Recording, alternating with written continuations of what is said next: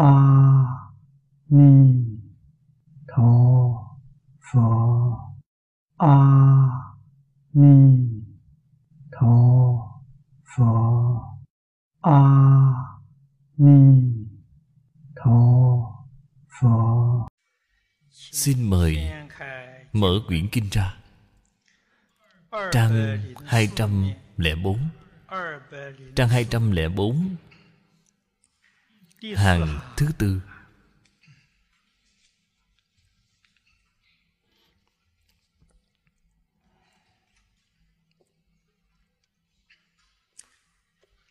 Mời xem kinh văn.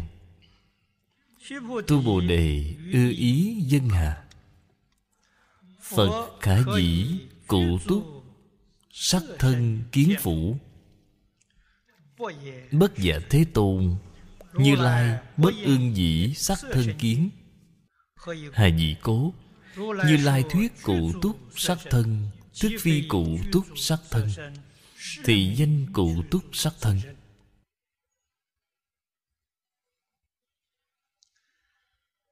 Đoạn này là tự báo thân của phật mà nói.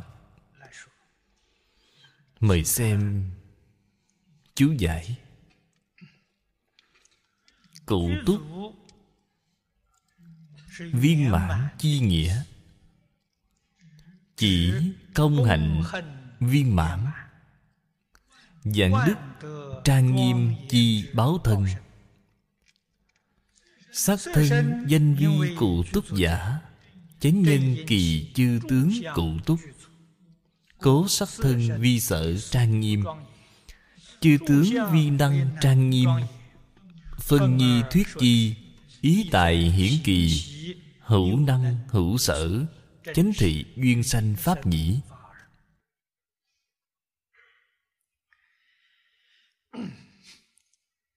không những bản kinh từng câu từng chữ hàm chứa vô lượng nghĩa. cho dù tiểu chú cũng không ngoại lệ ý nghĩa ở bên trong vô cùng sâu xa, rộng lớn.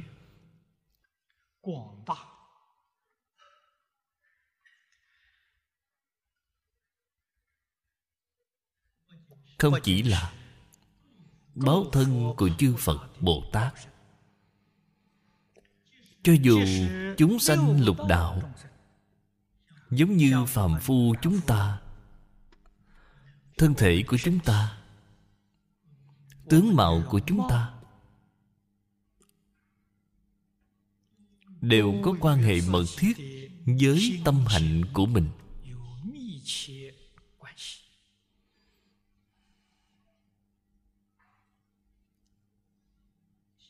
Thể chất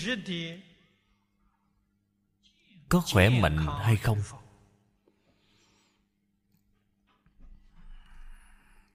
Tướng mạo có viên mãn hay không?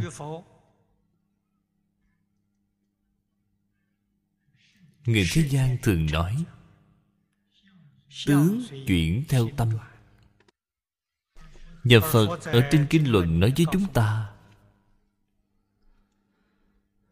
tất cả pháp từ tâm tưởng sanh.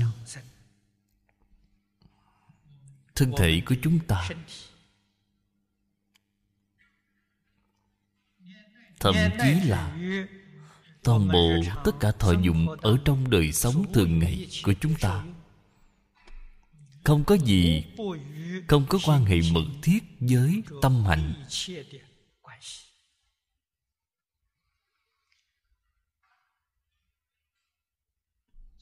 trên kinh ý nghĩa của chữ cụ túc này là viên mãn.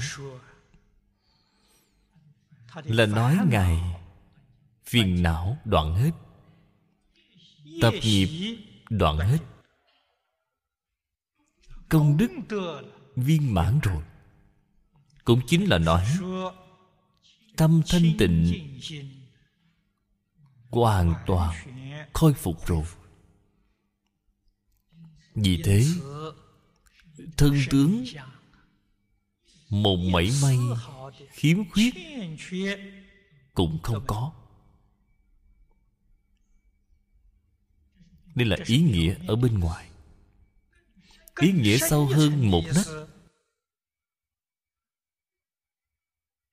Tuy là ở trên văn tự không có, nhưng mà ở trong văn tự hóa thật là hàm nhiếp ở trong đó đúng như lời mà thế tôn nói ở trong hoa nghiêm. Tất cả chúng sanh đều có trí huệ đức tướng như lai. Tất cả chúng sanh đây đương nhiên cũng bao gồm bản thân chúng ta ở trong đó. chúng ta có trí huệ viên mãn. Có đức tướng viên mãn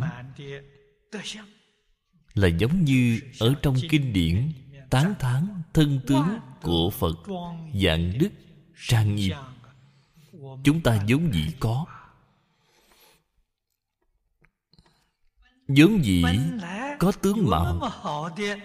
Sắc thân viên mãn như vậy, đẹp như vậy. Hiện nay biến thành cái hình dạng này.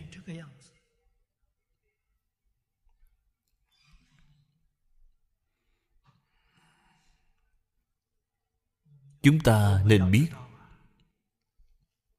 Sắc tướng viên mãn là cái chúng ta vốn dĩ đầy đủ,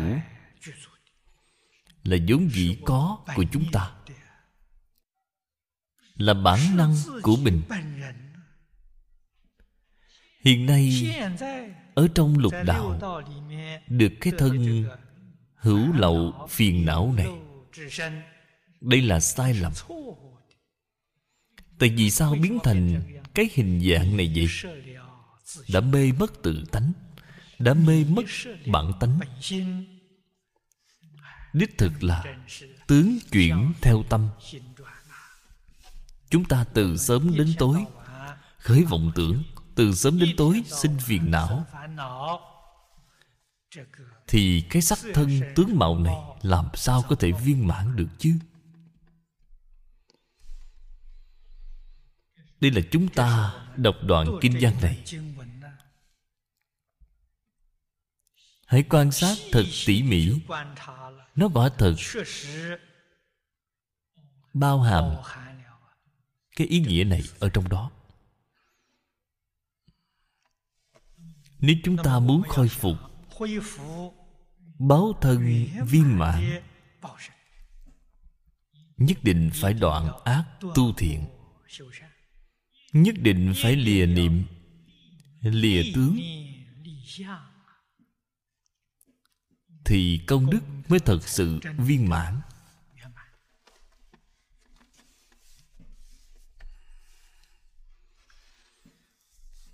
chư tướng cụ túc. Cái tướng này, thông thường chúng ta nói 32 tướng tốt 80 vẻ đẹp.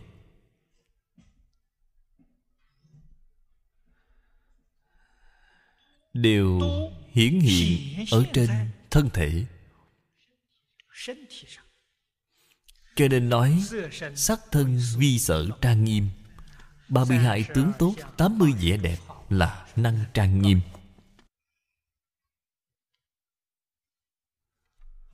Đem tướng hảo với sắc thân tách ra mà nói.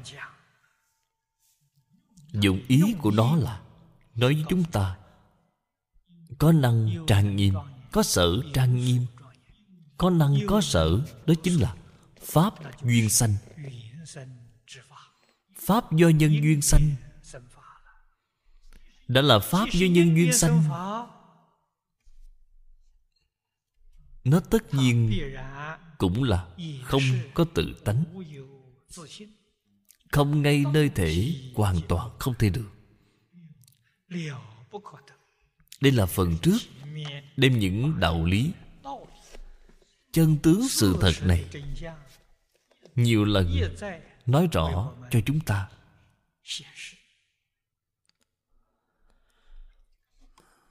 Ở trong ngôn từ trả lời của tôn giả tu bồ đề.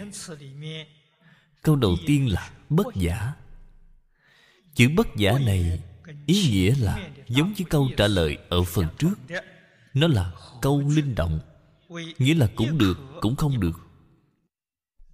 Hoặc giả là nói, không thể nói như vậy.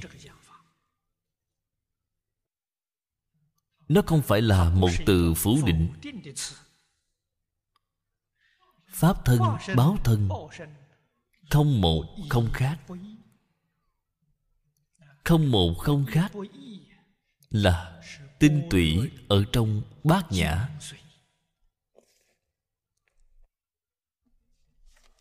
Câu nói này vô cùng quan trọng. Phần trước, chúng ta đã tốn rất nhiều thời gian. Nó ý nghĩa của bốn cái chữ này bốn cái chữ này. Nếu như thật sự có thể, thông đạt sáng tỏ, thì nghĩa thú bát nhã mà Thế Tôn giảng 22 năm, Bạn liền có thể nắm bắt được. Hay nói cách khác, Thọ dụng của bát nhã Ít nhiều bạn cũng có thể được vài phần.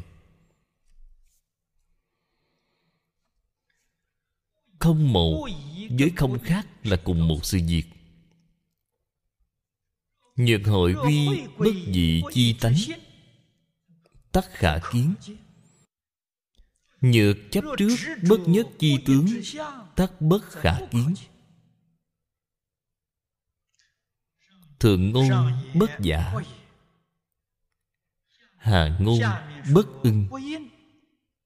Ý hiển vô sở dị Khả bất khả, Đảng bất ưng nhĩ Cũng chính là không nên nói như vậy.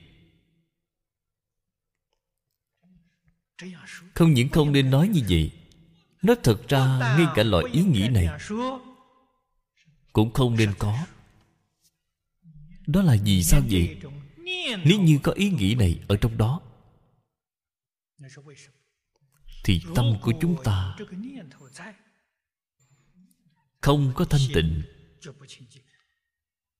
Giống như lời lục tổ nói, Xưa nay không một vật Bạn sao vẫn còn một cái có thể thấy?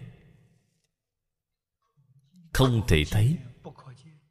Sẽ vẫn còn cái tạp niệm này ở trong đó.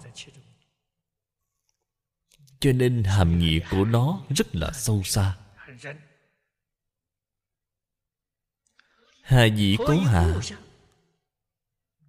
Đoạn nhỏ này phía sau. Minh bất ưng chi nghĩa. Tại vì sao không nên nói như vậy? Tại vì sao không nên có cái ý nghĩ này?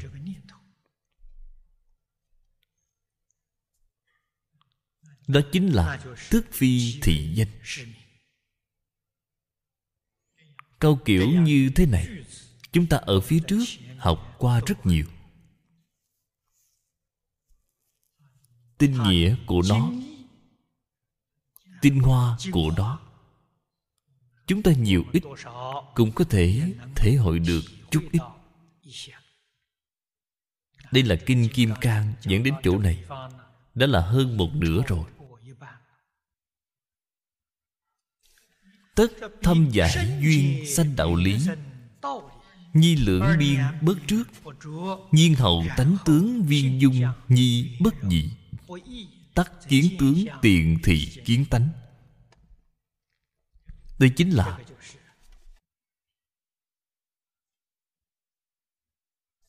ý nghĩa của khả kiến.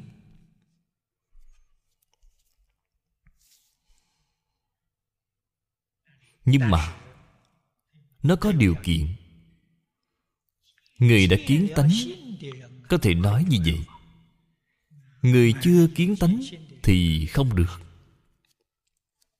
Vì sao vậy? Không phải cảnh giới của họ. Cho nên đối với đạo lý của dạng pháp duyên sanh, chân tướng của dạng pháp duyên sanh nhất định phải hiểu rõ, sâu sắc. Hiểu rõ, thấu triệt. Cái hình dạng của hiểu rõ đó là gì vậy? Câu bên dưới nói không dính hai bên. Chúng ta hiện nay vẫn là chấp trước. Tại vì sao mà lại chấp trước vậy? Bạn đối với đạo lý mà chân tướng sự thật của duyên sanh chưa có thật sự thấu triệt. Nếu như thật sự thấu triệt, bạn nhất định là không trụ hai bên.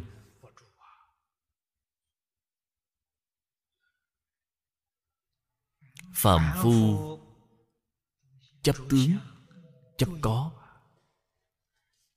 Nhị thừa, chấp không. Bồ tát quyền giáo là cũng có cũng không. Chúng ta nói là trung đạo. Họ trụ ở trong trung đạo. Thực ra trung đạo có thể trụ hay không vậy cũng không thể trụ. Có không là hai bên. Đem có không gặp chung vào một bên trung đạo lại là một bên. Vẫn là pháp duyên sanh cho nên thật sự tỏ rõ cái chân tướng sự thật này. Chỉ có thể nói, dứt được ngôn ngữ bật dấu tâm hành. Dường như để đem cái hình ảnh này bộc lộ ra một chút. Nhưng mà bật chỗ tâm hành cũng không thể trụ, cũng không được có cái ý nghĩ này.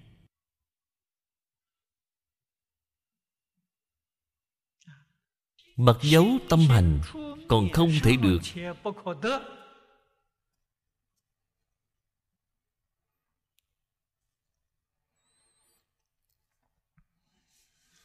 Các vị Suy nghĩ thật kỹ. Dứt đường ngôn ngữ.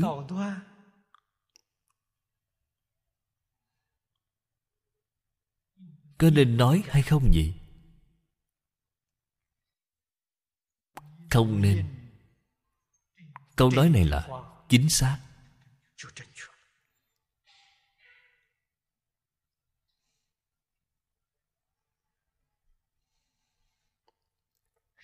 Hiểu sâu đạo lý duyên sanh không chấp hai bên. Sau đó tánh tướng liền viên dung đến lúc này thấy tướng chính là thấy tánh. Đại Đức Thiền Tông, Cổ đại của Trung Quốc. Trách nhiệm học trò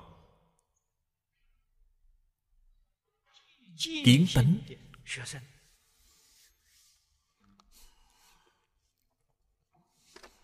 Ngôn từ vấn đáp đều ghi chép ở trong ngữ lục thiền tông. Chúng ta gọi là cơ phong thoại.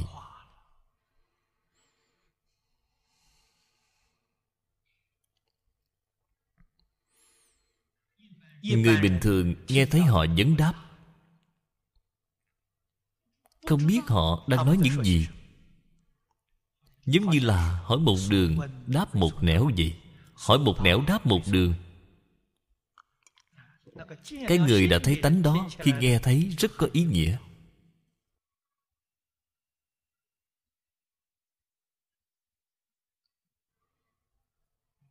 Cho nên cảnh giới không như nhau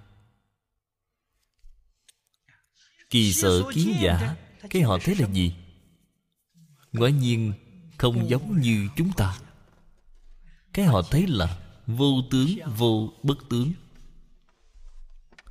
Ở trong tất cả tướng cảnh giới, Cái họ nhìn thấy là cái này. Cái ý nghĩa này, Nếu như chúng ta Không thể hội được ngay lập tức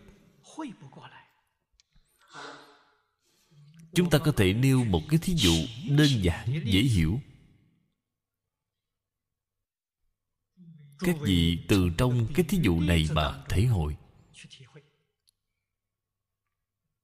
Thí dụ, singapore gần đây, tôi thấy xây không ít cao ốc. Công trình vẫn chưa có hoàn công. Chúng ta người ngoài nghề bình thường nhìn thấy thấy cái lầu này rất lớn nhìn thấy bao nhiêu tầng là đồ sộ. Cái chúng ta thấy là cái này, chấp tướng. Không thấy tánh.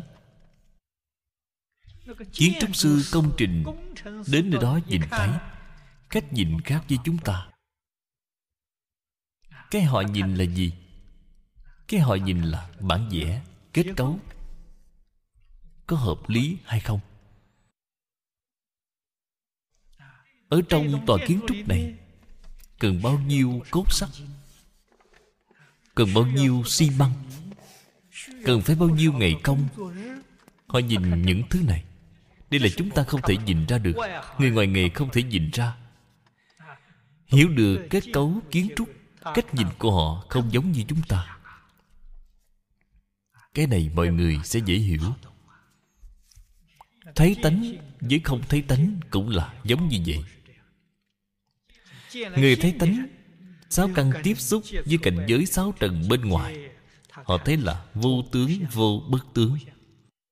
Họ thấy là không một không khác. Họ thấy là không thật không hư. Đâu phải là cảnh giới của chúng ta. Bởi vì họ thấy ra như vậy cho nên họ không trụ hai bên có không chúng ta không thể thấy ra được. Nhìn thấy những cảnh giới sáu trần này đều là có. Quả thật là có. Ở trong có lại khởi tham sân si. Chúng ta là làm điều này. Để với người kiến tánh là hoàn toàn khác nhau. Người thấy tánh, cái mà họ thấy là toàn tánh như thực không, như thực bất không. Họ nhìn thấy là thực sự đầy đủ viên mãn.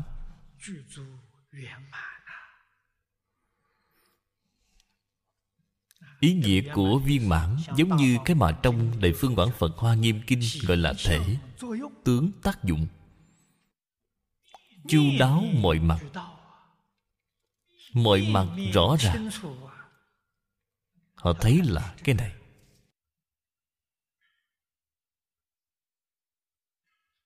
Tuy chúng ta chưa có đạt đến cái cảnh giới này.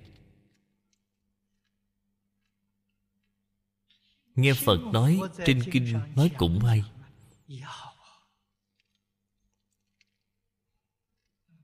Biết chúng ta với chư phật bồ tát trên tư tưởng, trên kiến giải trên đời sống. Rốt cuộc khác biệt ở chỗ nào vậy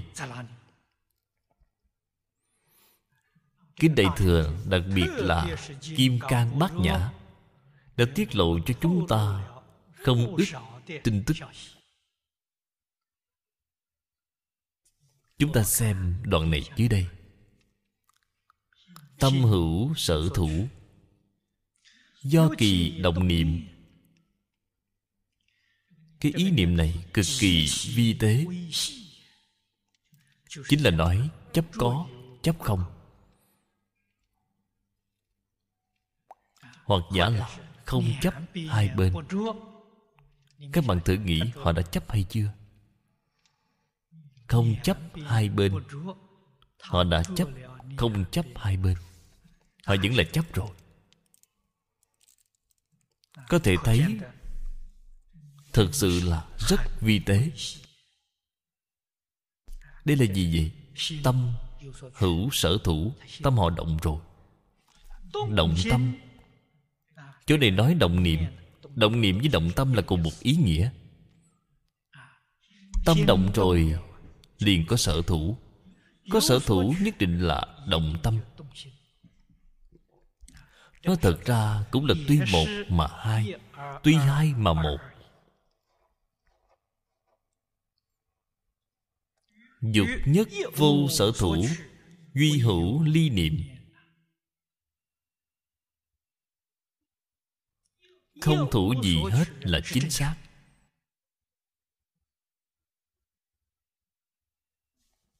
Không những bằng thủ ngũ dục lục trần thế gian là sai rồi. Bằng thủ phật pháp cũng sai. Bản kinh phần trước thế tôn đã nói qua với chúng ta. pháp còn phải xả hướng hộ phi pháp. Chữ pháp đó là phật pháp. Phật dạy chúng ta khôi phục tự tánh. Phật chỉ dạy chúng ta minh tâm kiến tánh. Làm thế nào mới có thể minh tâm kiến tánh vậy? nhất định phải không thủ gì? Như vậy, cảnh giới mà trong kinh kim cang nói chính là cảnh giới hiện lượng của chính bản thân mình. Không thủ bất cứ thứ gì rất quan trọng. Chúng tôi lúc mới học, thường hay đề khởi hai câu nói nhưng mà phải làm được. Không tranh với người. Không cầu gì ở đời. Thường xuyên ghi nhớ hai câu nói này. Cần đem hai câu nói này nghiêm túc nỗ lực làm cho được. Sau khi hai câu nói này làm được rồi, đó chính là không thủ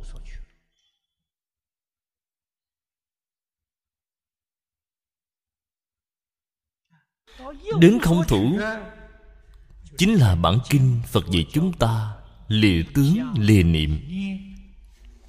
Bạn mới thật sự làm được. Ly niệm bất năng, tác duy chấp trì di đà danh hiệu, nhất tâm xưng niệm, nhi ly nhất thiết tạp niệm. Lời nói này thì nghe dễ dàng không cần nói là lìa niệm, không thủ gì. Là chúng tôi vừa rồi mới nói. Không tranh với người. Không cầu gì ở đời. Cũng làm không được.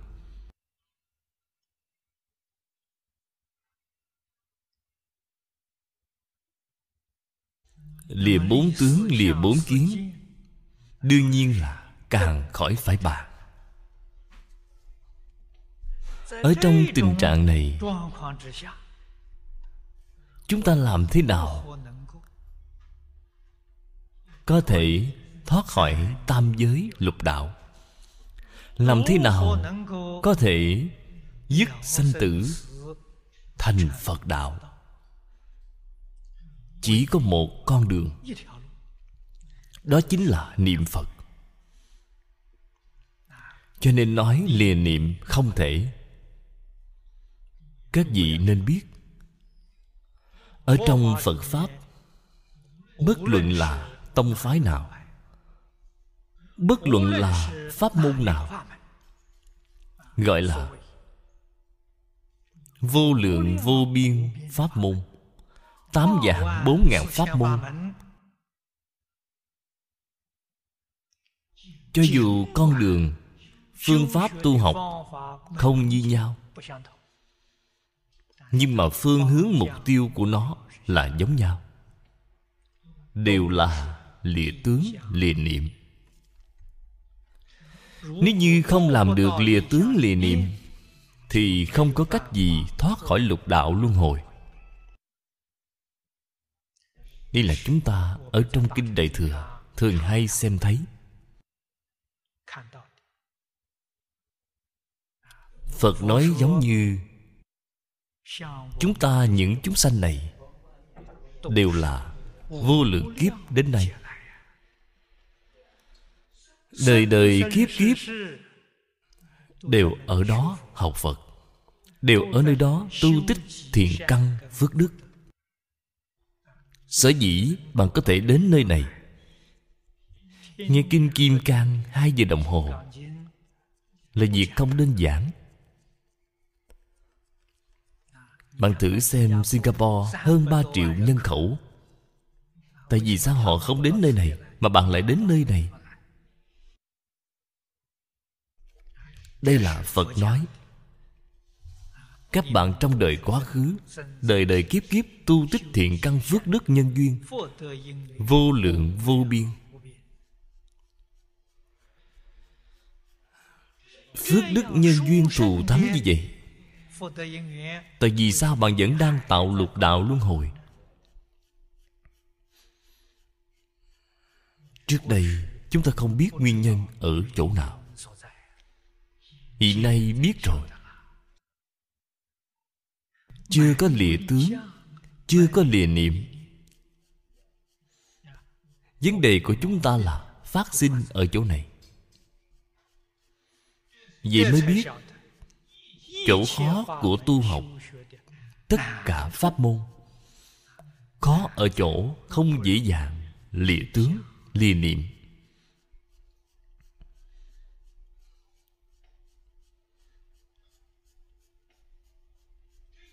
Lần này, duyên của chúng ta thù thắng. Đúng như lời trong kinh di đà nói, không thể ít thiện căn phước đức, nhân duyên mà được sanh về nước kia. Chúng ta ở trong đời này, thiện căn phước đức chín mùi rồi. Chư phật bồ tát đem nhân duyên thúc đẩy cho chúng ta. Chúng ta biết, ở trong cửa phật, có một cái pháp môn tịnh độ. Chỉ cần đầy đủ tín nguyện trì danh là có thể giảng sanh. Không cần phải lìa tướng. Cũng không cần phải lìa niệm chỉ cần thành thật niệm phật là được rồi. Đây là thật sự không thể nghĩ bàn pháp môn vô cùng thù thắng. Ở chỗ này cũng vậy chúng ta.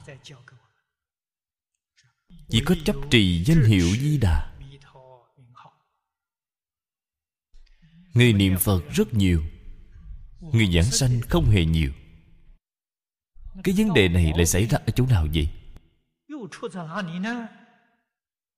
Xảy ra ở chỗ tín nguyện trì danh của họ.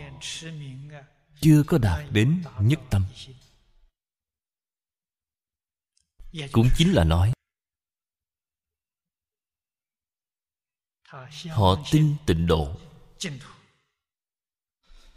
Nhưng đối với tất cả pháp thế xuất thế gian, họ vẫn không buông xả. Họ nguyện sanh thế giới tây phương cực lạc, nhưng mà họ vẫn không muốn xả bỏ hoàn cảnh ở trước mắt. Thế là ở trong niệm phật của họ có xen tạp. Cái niệm này không gọi là tình niệm. Bạn xem bồ tát đại thế chí vì chúng ta phương pháp niệm phật đô nhiếp lục căn tịnh niệm tương kế. Chúng ta ngày nay niệm phật không có thâu nhiếp lục căn lục căn vẫn cứ phan duyên hướng ra cảnh giới sáu tầng bên ngoài. Lục căn không có thâu nhiếp. Niệm không thanh tịnh. Vừa niệm phật vừa vẫn cứ khởi vọng tưởng niệm phật như vậy, vẫn không thể giảng sanh, chỉ có thể gieo một chút thiện căn với thế giới tây phương cực lạc. Ở trong đời này, quyết định không thể giảng sanh. Nếu muốn đời này giảng sanh, hãy nhớ mấy câu nói này, nhất tâm xưng niệm, lìa tất cả tạp niệm. Lìa tất cả tạp niệm chính là không xen tạp. Nhất tâm sinh niệm là không hoài nghi. Không hoài nghi, không xen tạp, không gián đoạn. Thế thì quyết định được sanh.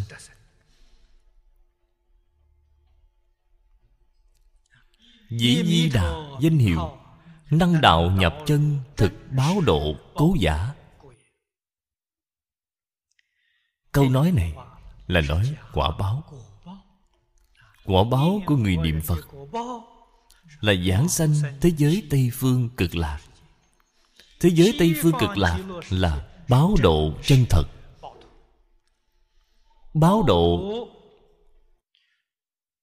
là nơi ở của báo thân. Cho nên sanh về thế giới tây phương cực lạc, quả báo bất khả tư nghị. Ở trong kinh vô lượng thọ nói, tường tận. Các vị thường hay đọc tụng tự nhiên, biết rõ.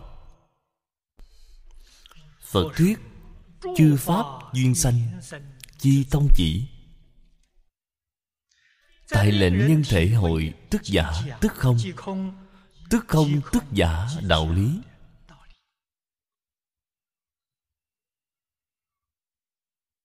Chư pháp duyên sanh ở trong kinh bát nhã nói nhiều nhất. Ở trong kinh điển pháp tướng nói cũng không ít. Từ đó cho thấy, cái sự việc này quả thật là một cái mệnh đề chủ yếu mà thế tôn khai thị cho tất cả chúng sanh.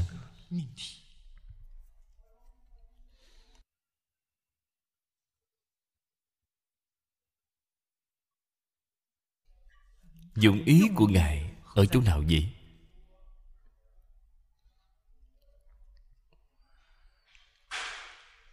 Chúng sanh từ vô thủy kiếp đến nay, đời đời kiếp kiếp đều mê ở trong cảnh duyên. Chấp trước kiên cố cho rằng pháp do duyên sanh là chân thật. Cho là pháp do duyên sanh là có thể thủ giữ là có thể đạt được. Đây là nguyên nhân. Chúng ta đời đời kiếp kiếp sanh tử luân hồi ở trong lục đạo không thể thoát ra được phật gì chúng ta nói, tông chỉ của duyên sanh. Chính là để chúng ta hiểu rõ cái chân tướng sự thật này.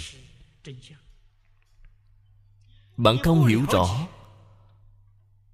phật chỉ khuyên bạn buông xả, khuyên bạn xả bỏ. Bạn sẽ không cam tâm tình nguyện mặc dù nghe phật nói đạo lý, nói rất hay, nói rất viên mãn, rất có đạo lý, nhưng mà bản thân vẫn là không chịu buông xả.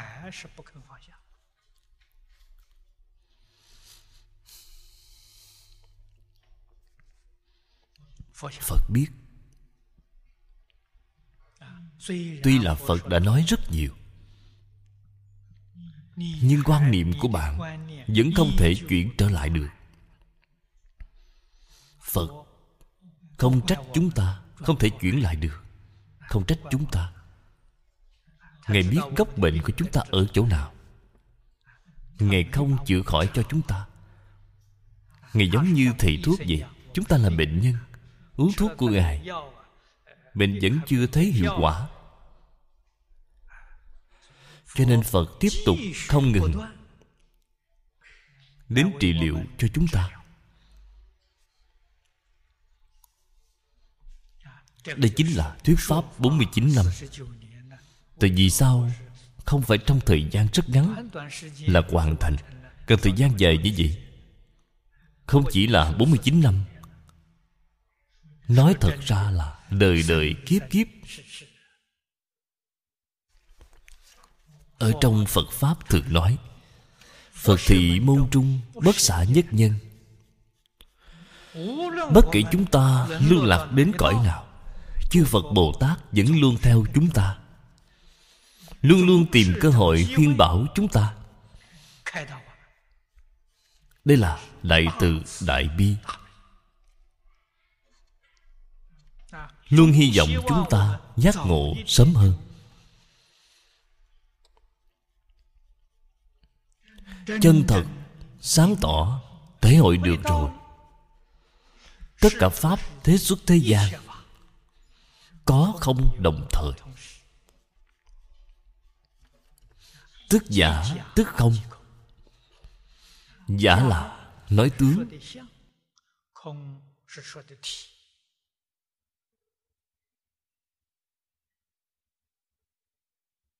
Không là nói thể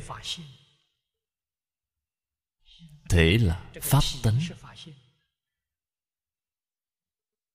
Tướng là huyện có, giả có. Phần trước chúng ta cũng đã từng nhiều lần nói qua rồi. Là tướng tương tục, nghiệp nhân quả báo. Một sát na chín trăm lần sanh diệt mà thôi. Quả thật giống như lời trên kinh lăng nghiêm nói đương xứ xuất sanh đương xứ diệt tận. Tùy chúng sanh tâm ứng sở tri lượng, nó quả thật là hoàn toàn không thể được.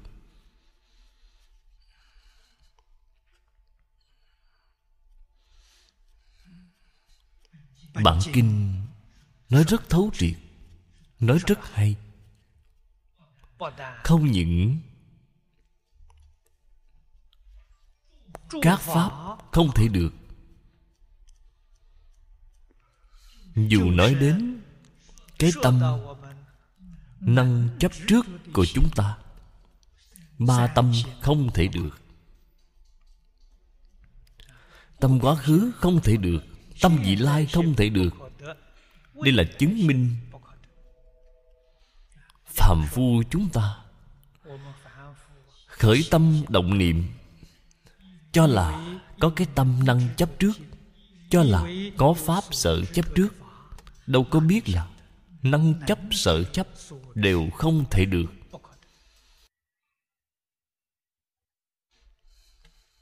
Đây là đem tông chỉ của chư pháp duyên sanh hiển lộ ra, triệt để rồi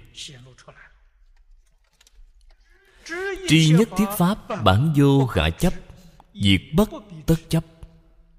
Dĩ ly niệm nhĩ, công phu lìa niệm. Là lấy cái này làm nền tảng. Biết tất cả pháp, tất cả pháp thế xuất thế gian không thể được không thể được, thì đương nhiên là không nên chấp trước. Cũng không cần phải chấp trước. Chấp trước là sai rồi. Không chấp trước, vậy mới có thể lìa niệm. Cái tâm này tự nhiên liên bình ổn trở lại tâm giống như nước vậy không có gió cảnh giới thổi nó. Thì tự nhiên nước tâm liền bình tĩnh, khôi phục về thanh tịnh bình đẳng. Thanh tịnh bình đẳng là chân tâm, là bản tánh.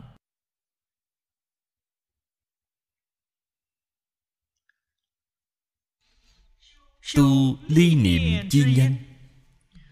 Tất hoạch vô niệm chi quả.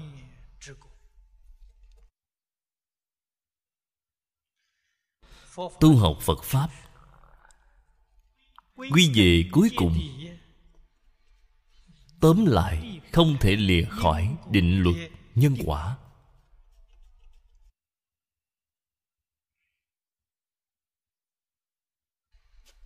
Lục đạo có nhân quả của lục đạo. Thập pháp giới có nhân quả của thập pháp giới. Thành phật cũng có nhân quả của thành phật. Chúng ta tu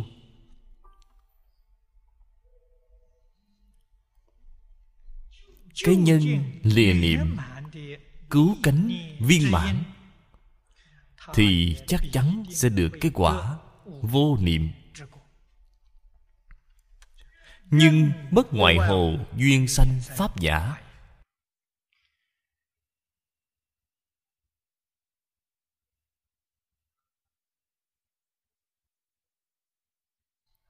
Cổ đức. Phân định. Kinh giáo, theo thời kỳ của phật đà. Là dùng đại kinh nhất thừa viên mãn hoa nghiêm, pháp hoa. Đều không thể lìa khỏi nhân quả. Trong kinh hoa nghiêm, ngũ chu nhân quả. Trong kinh pháp hoa, nhất thừa nhân quả.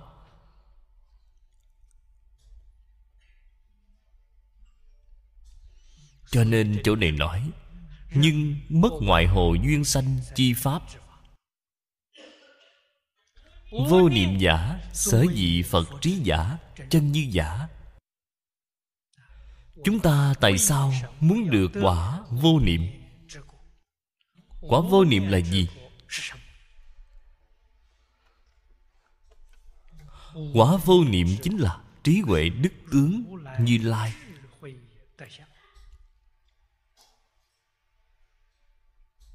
Quả vô niệm là cứu cánh viên mãn, chân thật. Không có một mảy may khiếm khuyết. Chúng ta thường nói, phật quả viên mãn. Phật quả viên mãn là vô niệm.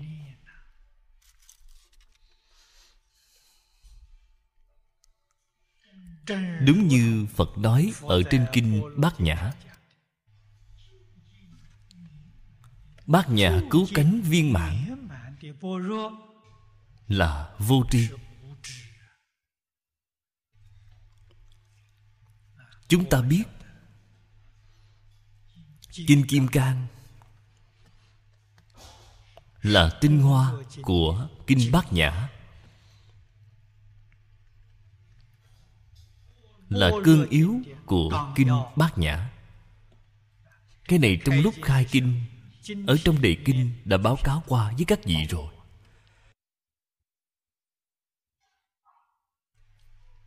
Ngoài kinh kim cang ra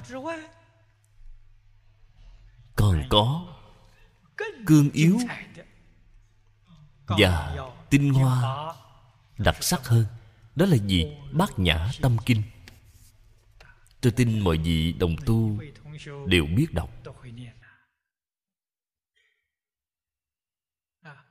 Bát nhã tâm kinh là cương yếu của kinh kim cang, là tinh hoa của kinh kim cang. Và quy kết đến cuối cùng đạt đến đỉnh điểm, giống như bảo tháp đã đạt đến tục đỉnh. Đến tục đỉnh là nói gì vậy? Vô trí diệt vô đắc.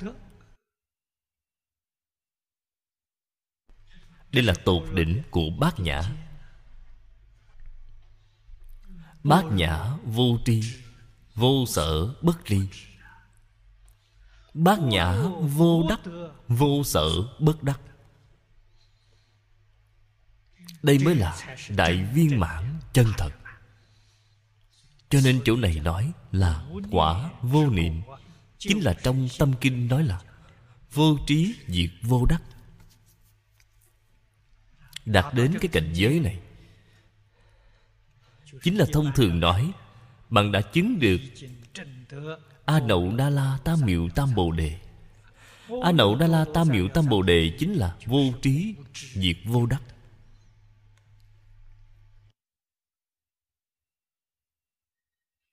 Đây là phật trí, đây là chân như, đây là bản tánh. Ở trong tông môn chúng ta nói, minh tâm kiến tánh chính là thấy cái này. Thấy được vô trí, vô đắc. Thấy được quả vô niệm. Ở trong tông tịnh độ, cái cảnh giới này gọi đó là lý nhất tâm bất loạn.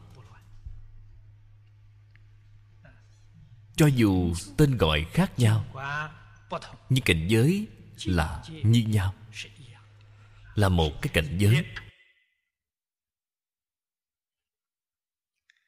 Đây là lợi ích công đức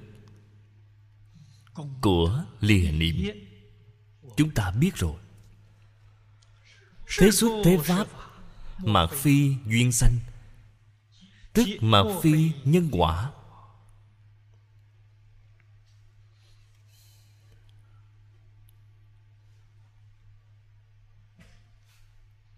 Cái này không được phép, không biết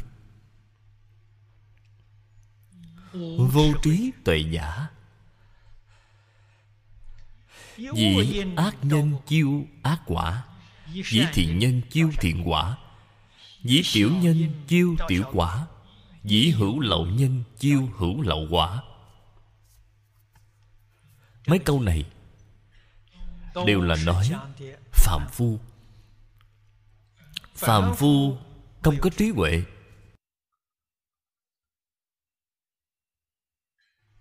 phàm phu có thông minh. Thông minh không phải là trí huệ.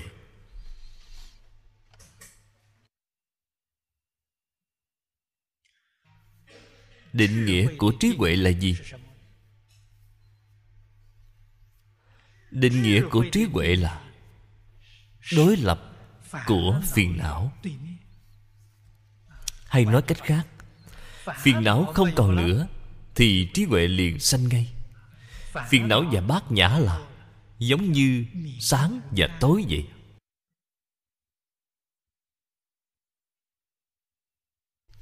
Sáng xuất hiện thì tối không còn nữa.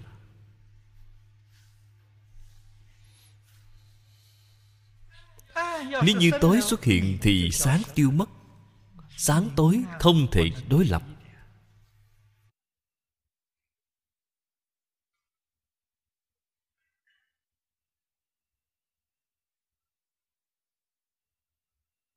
Trong cửa phật nói có trí, vô trí. Là giống như cái thí dụ này. Có trí là sáng, vô trí là tối. Người có trí huệ, họ sao có thể tạo ác được? Chúng ta lại nêu một cái thí dụ đơn giản, dễ hiểu để nói. Người vô trí chấp bốn tướng. Tướng ngã tướng nhân, tướng chúng sanh, tướng thọ giả. Người không có trí huệ sinh bốn kiến. Ngã kiến, nhân kiến, chúng sanh kiến, thọ giả kiến.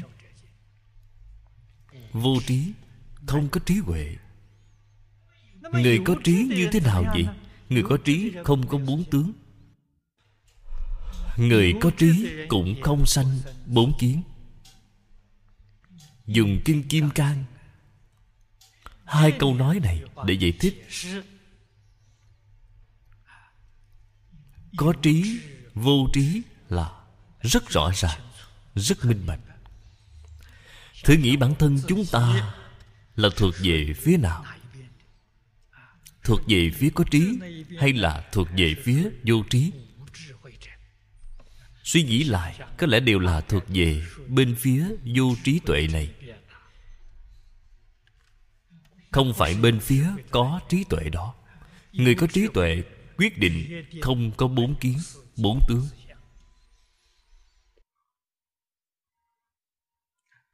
Nói thô thiện hơn chút nữa. Bởi vì câu này ý nghĩa Quá quan trọng có quan hệ quá lớn. Đối với chúng ta, tu học có thành tựu hay không? Người có trí huệ, khởi tâm động niệm, đều nghĩ đến tất cả chúng sanh. Người không có trí huệ, khởi tâm động niệm, đều nghĩ đến bản thân. Cái này mọi người dễ hiểu khởi tâm động niệm, cái gì cũng đều nghĩ đến bản thân. Đều nghĩ đến lợi ích của mình, có lợi cho mình. Người này không có trí huệ. Bạn lại hỏi, nghĩ cho bản thân có gì không tốt chứ? Sao lại không có trí huệ chứ? Bạn thử nghĩ trên kinh nói, ngã kiến, ngã tướng. Hàng ngày nghĩ đến bản thân đây là ngã kiến đang tăng trưởng. Hàng ngày nghĩ làm thế nào lợi ích cho bản thân? Đó là ngã tướng đang tăng trưởng.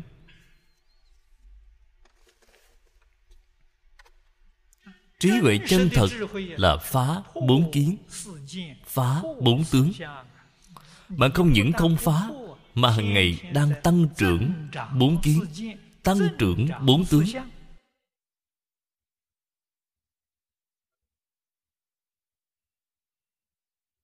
Từ chỗ này, chúng ta có thể biện biệt ra được. Giác cùng mê. Có trí huệ là giác ngộ, không có trí huệ là mê hoặc. Cho nên khởi tâm động niệm, nghĩ cho bản thân là mê hoặc.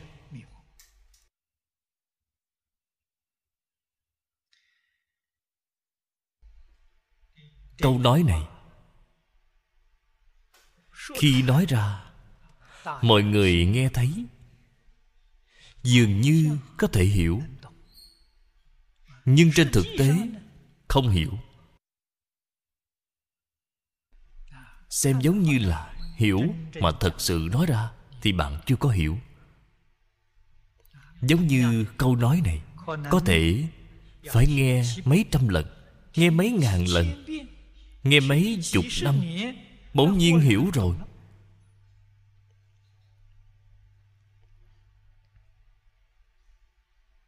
Lời tôi nói đều là sự thật. Cổ nhân khai ngộ là ngộ theo cách này. Bản thân tôi cũng là như vậy. Mấy câu nói này ở trong kinh thường hay nhìn thấy, thường hay nghe những bậc pháp sư đại đức này giảng kinh thuyết pháp, thường hay nghe thấy. Nghe mấy chục năm rồi hiện nay mới hiểu. Các bạn không nghe mấy chục năm, tôi nói qua, bạn liền hiểu ngay. Không có cái chuyện đó là không đơn giản. Tôi là người từng trải. Tình hình ở trong đây, tôi biết rất rõ ràng. Cho nên dù sao cũng phải nghe mấy ngàn lần, nghe mấy vạn lần thực sự, vẫn phải cần một chút công phu tu học.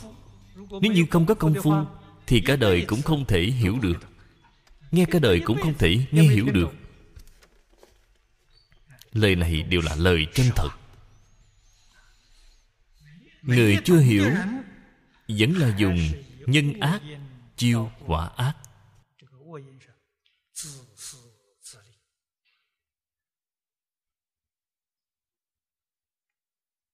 Nhân ác là tự tư tự lợi tổn người lợi mình.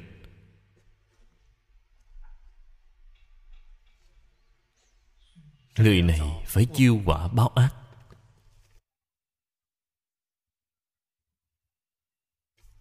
Dùng nhân thiện, chiêu quả thiện.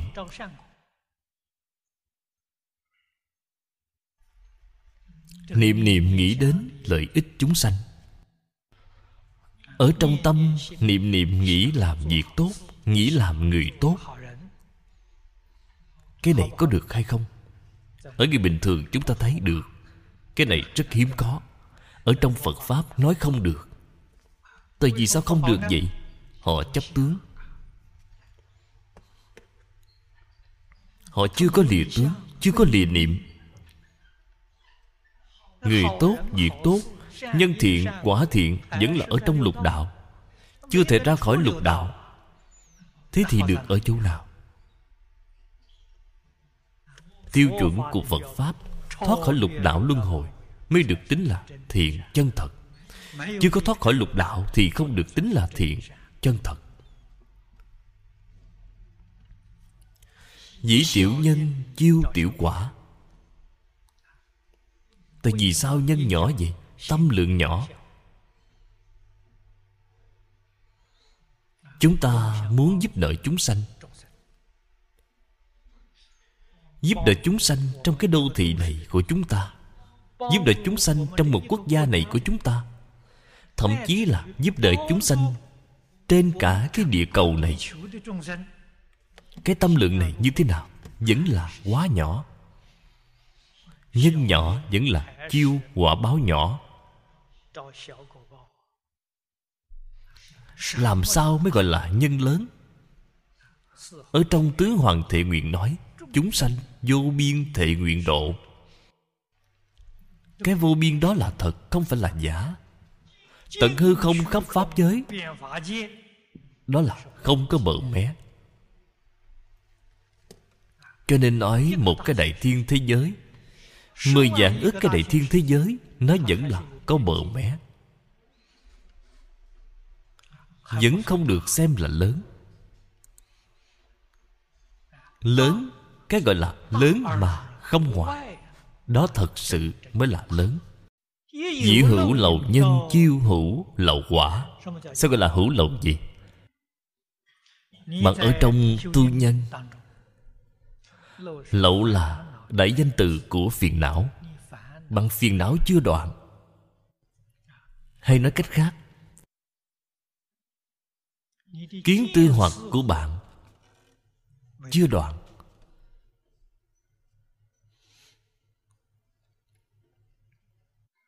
Thì nhân mà Bạn đã tạo, Nhân thiện đi nữa Cũng là thuộc về hữu lậu. Cho dù ở trong cửa phật gieo nhân thiện cũng vẫn là hữu lậu.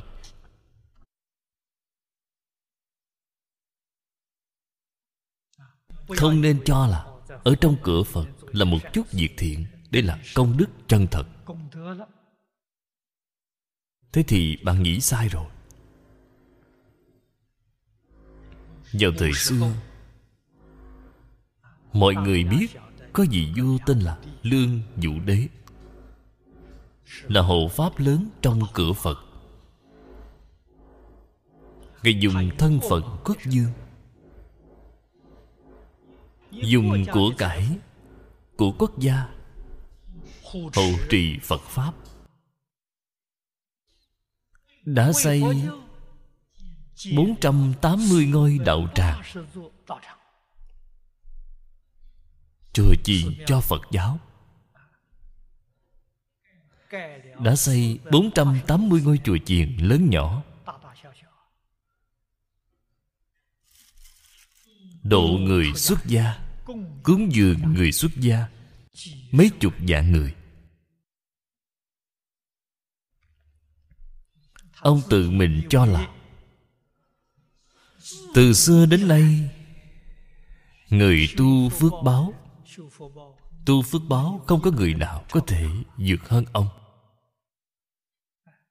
điều này ở trên sự tướng nói là thật. Trước lương vũ đế, không có người nào có thể hơn ông. Sau lương vũ đế cũng không có người nào có thể hơn ông.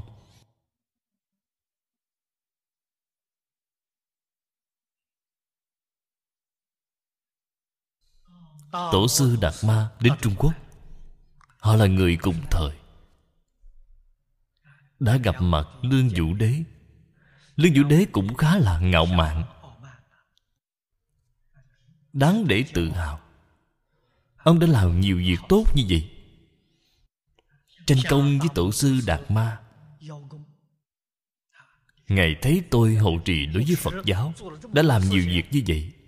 Ông hỏi đạt ma, công đức của tôi có lớn hay không? Đâu biết tổ sư Đạt Ma không nể mặt.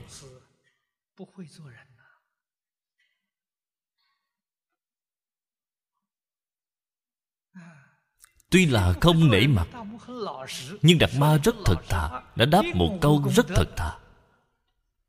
Là hoàn toàn, không có công đức gì. Lương Võ Đế nghe xong, Rất giận dữ, Không hộ pháp cho Ngài. Cho nên Đạt Ma Ở Trung Quốc là tương đối khổ, Không có người hộ trì Ngài. Đi đến chùa Thiếu Lâm để ngồi diện bích.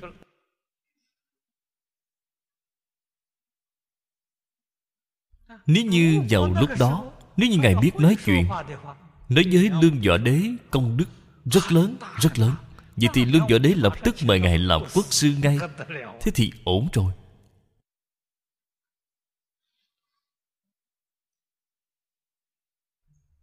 Thật ra Lời Đạt Ma nói là lời chân thật Không phải lời giả dối.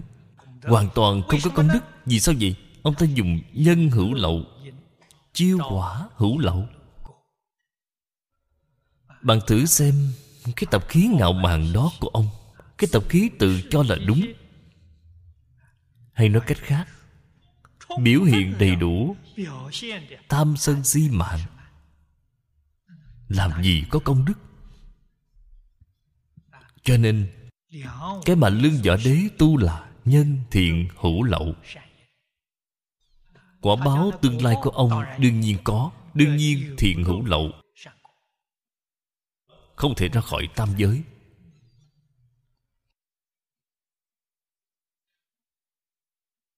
Nói đến lương võ đế, Chúng ta liên tưởng đến lương hoàng xám Lương hoàng chính là lương võ đế.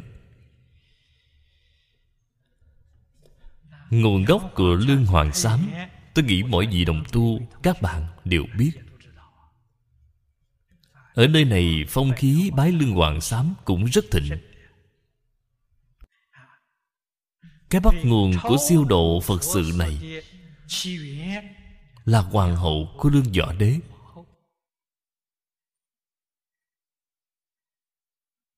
Sau khi chết, Đọa vào ác đạo, báo mộng cho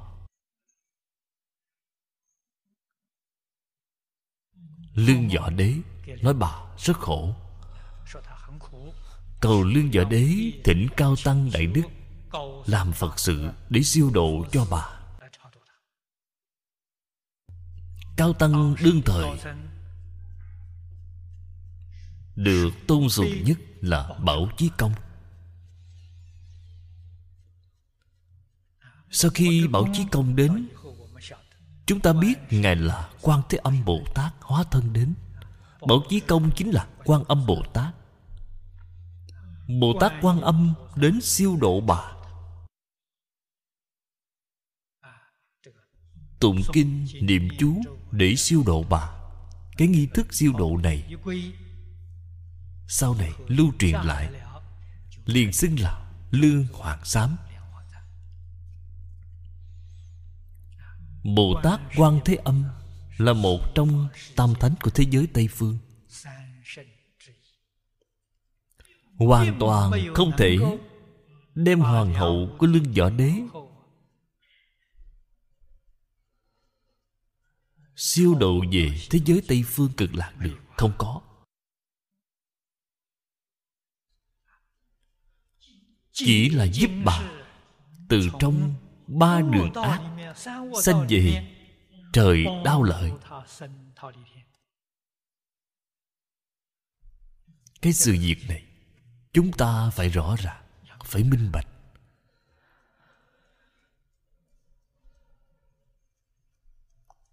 Năng lực của siêu độ nhất định phải cao tăng đại đức chân thật có tu, có chứng. Họ mới có cái năng lực này. Và người siêu độ cao nhất chỉ có thể siêu độ đến trời đau lợi. Trời đau lợi lên trên nữa cái năng lực đó là không đủ. Nguyên nhân gì? Bởi vì trời tứ dương với trời đau lợi có thể đương vào phước đức nhân duyên mà đưa lên được.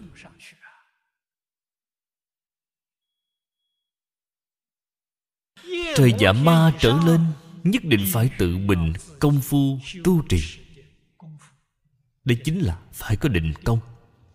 Bản thân bạn không có tu hành chân chánh, hoàn toàn nương vào phước đức của người khác gia trì. Thế thì không thể lên đến được. Bản thân không có công phu tu trì, dựa vào phước đức của người khác gia trì, cao nhất có thể lên đến trời, tao lợi. Đây là điều chúng ta không thể không biết. Hiểu rõ cái chân tướng sự thật này mới biết. Hiện tiền tu hành vô cùng quan trọng. Lúc còn sống không chịu tu hành.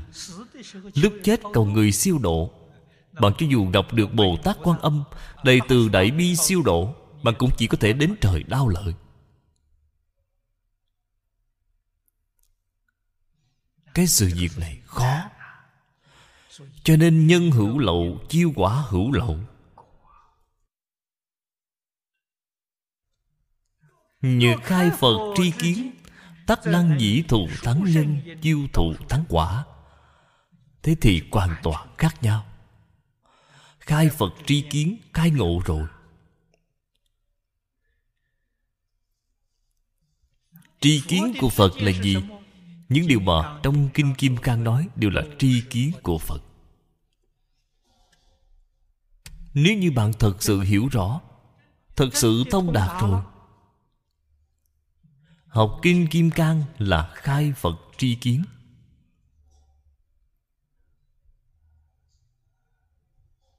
Từ trên kinh kim cang khai phật tri kiến, thiền tông đại sư lục tổ huệ năng có thể nói là một nhân vật đại biểu. Ngài là nghe kinh kim cang mà khai ngộ. Chúng ta bình thường nói khai ngộ chính là khai phật tri kiến.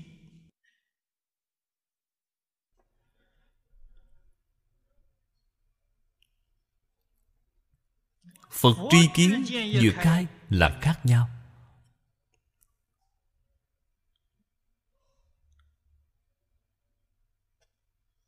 Không những là lìa bốn tướng, bốn kiến cũng không còn.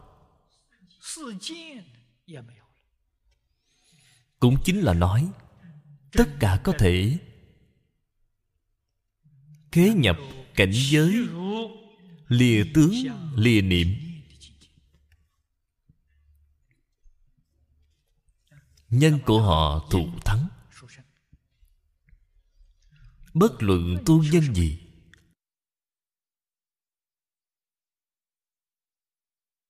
Mọi cái đều thù thắng. Quả báo đạt được tự nhiên, bất khả tư nghị. Được quả báo thù thắng. Vị chứng vô niệm chân như chi quả. Cái quả báo thù thắng này của họ là thành phật thành bồ tát. Là quả báo như vậy. Thứ kinh nan giảng. Tiền hậu bất dị.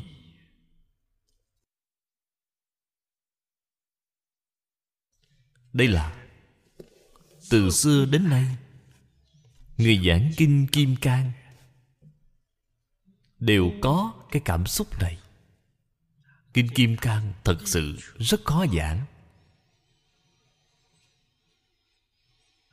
Khó ở chỗ nào vậy? Khó ở phần trước. Kinh kim cang. Chúng ta đã nói qua. Nó có hai bộ trước sau. Thái tử chiêu minh đem bản kinh chia thành 32 phần. 32 phần Rốt cuộc có thỏa đáng hay không? Chúng ta không bàn đến. Bản 32 phần này lưu thông rất rộng. Đây là sự thật. Nói đến 32 phần, Ấn tượng của mỗi người rất sâu sắc. 16 phần phía trước Là nửa bộ trước. 16 phần phía sau là nửa bộ sau. Chúng ta dùng cái này để nói hai bộ trước sau. Mọi người nhất định ấn tượng tương đối sâu sắc. Nói chỗ khó của nửa bộ trước Là bộ phận tinh hoa. Tinh nghĩa của bản kinh nằm ở phía sau. Nếu như giảng nửa bộ trước thì phải thường xuyên đem kinh văn nửa bộ sau nêu ra. Khi giảng đến phần sau, Không còn gì để giảng nữa. Phạm đến phần sau. Giảng đến phần sau, không còn gì để giảng nữa. Đây là phạm đến phần sau. Đây là chỗ khó. Chỉ năng, duy đăng thụ ảnh, Bất năng, sướng, sợ ngôn. Đây là chỗ khó của phần trước. Chỉ có thể Nêu ra một cách rất sơ lược. Không thể nói tỉ mỉ. Nói tỉ mỉ thì đến phần sau không còn gì để giảng. Những kinh văn đó ở phần sau. Giống như chúng ta Giảng đoạn phía trước này. Phải trích dẫn kinh văn Quan trọng ở phía sau.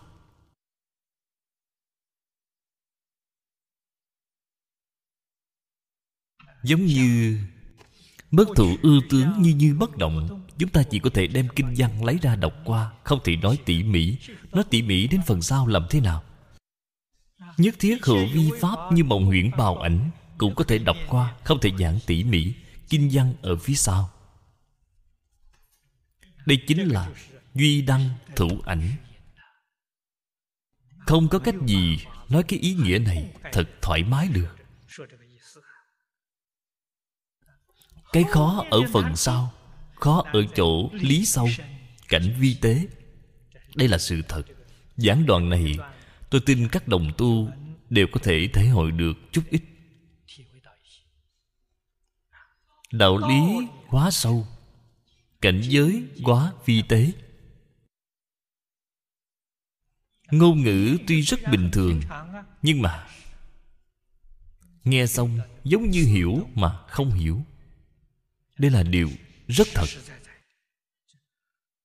Ngôn ngữ bất dị hình dung. Thả xứ xứ yếu cố đáo lý danh tuyệt tướng. Tuy khả xướng sở dục ngôn, Trước bất khả thuyết xác nhất tự. Tác nhân ngộ môn giả, Hoàng tuyên thừa kinh ưng tri. Kinh Kim Cang quả thật là khó giảng. Từ xưa đến nay, Pháp Sư giảng kinh Đều không muốn giảng kinh Kim Cang. Đạo lý là ở chỗ này.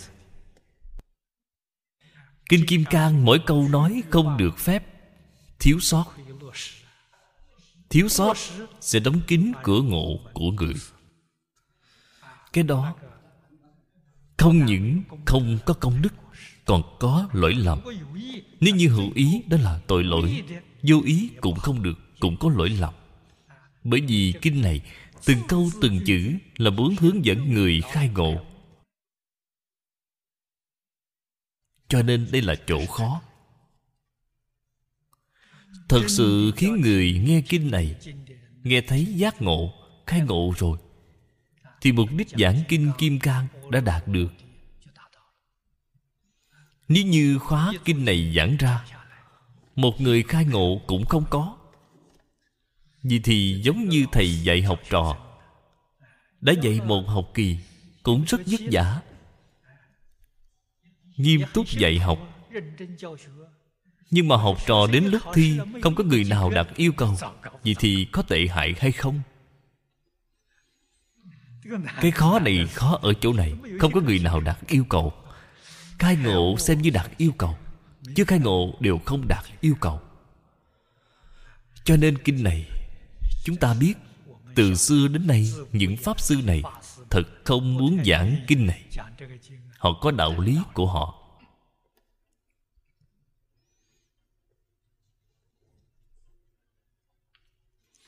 Chúng ta xem kinh văn dưới đây.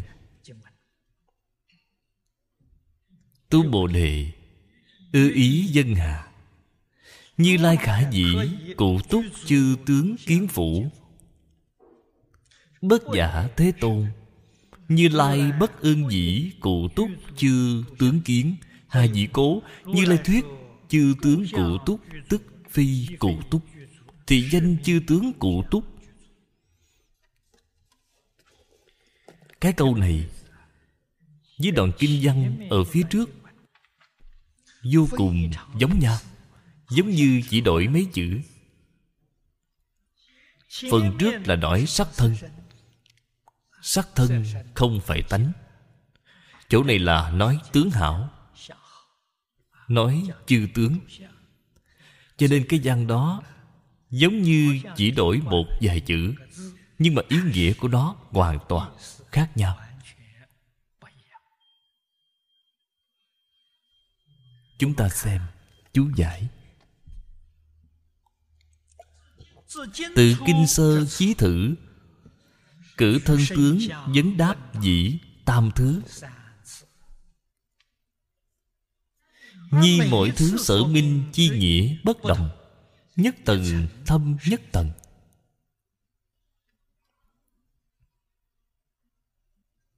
đây là đọc kinh kim cang. Nghe kinh kim cang. không thể không rõ ràng ba lần này, chúng ta ở chỗ này đều liệt kê ra. Lần đầu là đoạn 19 Lần này, chúng ta in cái bản kinh này. Hoàn toàn lấy Giảng nghĩa của cư sĩ Giang Dị Nông. Cư sĩ Giang đem bản kinh phân khoa. Khoa nhỏ. Chúng ta tính theo kinh văn. Tổng cộng là Đem kinh văn chia thành 184 đoạn. Cho nên chúng ta mỗi một khoa Đều dùng một cái con số đánh dấu ở chỗ này. Làm như vậy, tra kinh thuận tiện, Tra nguyên chú của giảng nghĩa thuận tiện. Cho nên chúng ta đều đem nó Đánh một cái chữ số. Đây là kinh văn đoạn thứ 141 Lần đầu, ở đoạn 19 Phật hỏi, Có thể dùng thân tướng thấy Như Lai không?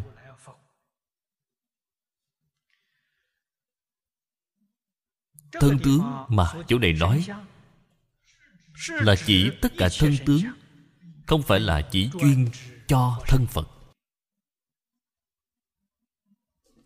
Như Lai là chỉ tự tánh. Đây là phần trước đã nói qua. Lần thứ hai ở đoạn thứ 69 Phật hỏi là Có thể dùng 32 tướng để thấy Như Lai không? Chỗ này nói 32 tướng. Đó là không phải thân tướng thông thường.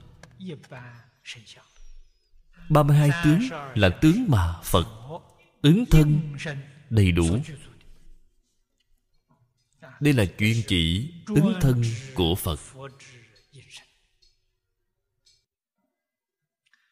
Cái chỗ này Chính là đoạn thứ 140 Vừa rồi chúng ta học qua, Đoạn 141 Chính là cái chỗ này. Đoạn kinh văn ở chỗ này, Vấn cụ túc sắc thân. Đoạn phía trước là cụ túc sắc thân. Chúng ta đã nói qua rồi. Đoạn này cụ túc chư tướng thị Ước Phật. Chi báo thân. Có thể thấy, Tuy nói sắc thân tướng hảo, Nhưng ba lần này Không giống nhau. Ba lần không giống nhau, Vô cùng rõ rệt. Tiền viết thân tướng Tức phi thân tướng. Đây là đoạn ở phía trước Chúng ta vừa mới giảng qua. Cái ý nghĩa này là chứng tỏ tướng đều hư vọng. vì thế không nên trụ. Trụ chính là chấp trước. Phàm sở hữu tướng giai thị hư vọng cho nên đối với tất cả tướng, không nên chấp trước.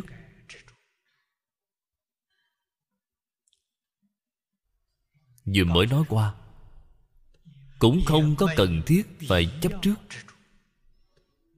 Cái này nhất định phải biết. Bởi vì tướng tức chẳng phải tướng.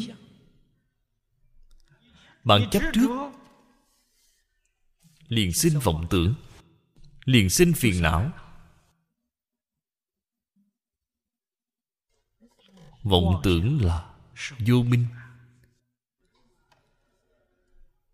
Phiền não là nhân tố đứng đầu của lục đạo luân hồi. Tại vì sao bạn lại có lục đạo luân hồi vậy? Chính là bạn có phiền não kiến tư phiền não là nghiệp nhân của lục đạo luân hồi. Kiến tư phiền não đoạn rồi, liền thoát khỏi lục đạo luân hồi.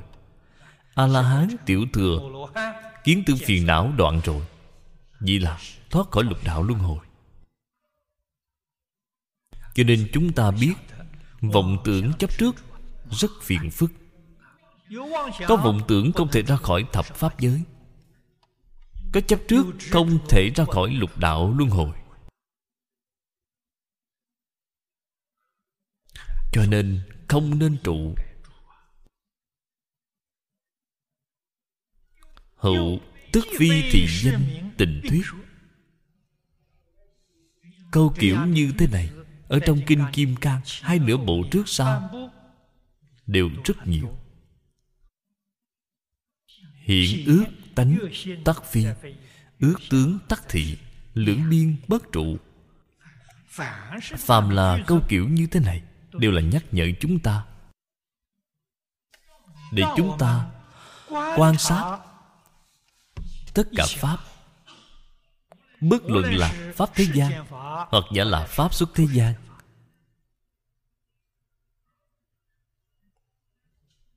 Bạn cần xem tỉ mỉ bạn cần xem viên mãn hay nói cách khác, bạn cần phải chu đáo mọi mặt. Không thể chỉ xem một mặt. Cái ý nghĩa này chính là chứng tỏ hai bên tánh tướng đều phải nhìn thấy. Trước đây, lúc tôi cầu học ở đại trung thầy lý dạy chúng tôi. Chúng ta học phật, nhìn bất kỳ người, sự vật nào. Chí ít phải nhìn tám mặt.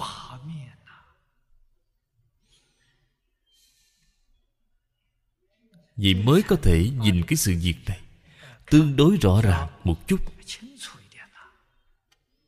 Tám mặt từ đâu mà ra vậy? Thứ nhất là Xem thể Tướng dụng Của sự vật này.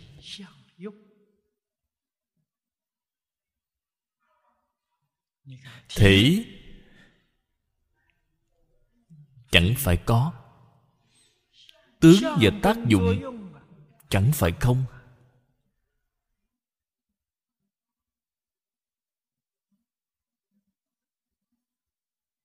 Đây chính là ý nghĩa của Tước phi thị danh Mà trong Kinh Kim Cang nói. Nhất định phải quan sát như vậy. Thế bạn học Phật là Không giống như người không học Phật rồi. Thứ hai, Phải xem nhân duyên quả Của cái sự việc này. Xem nhân quả của nó. Thứ ba. Bạn xem lý Từ trên sự. Bạn phải xem sự từ trên lý. Cho nên Bất kỳ một pháp nào Pháp thế gian, xuất thế gian Nó đều đầy đủ Thể, tướng, dụng Nhân, duyên, quả sự lý. Xem tám mặt.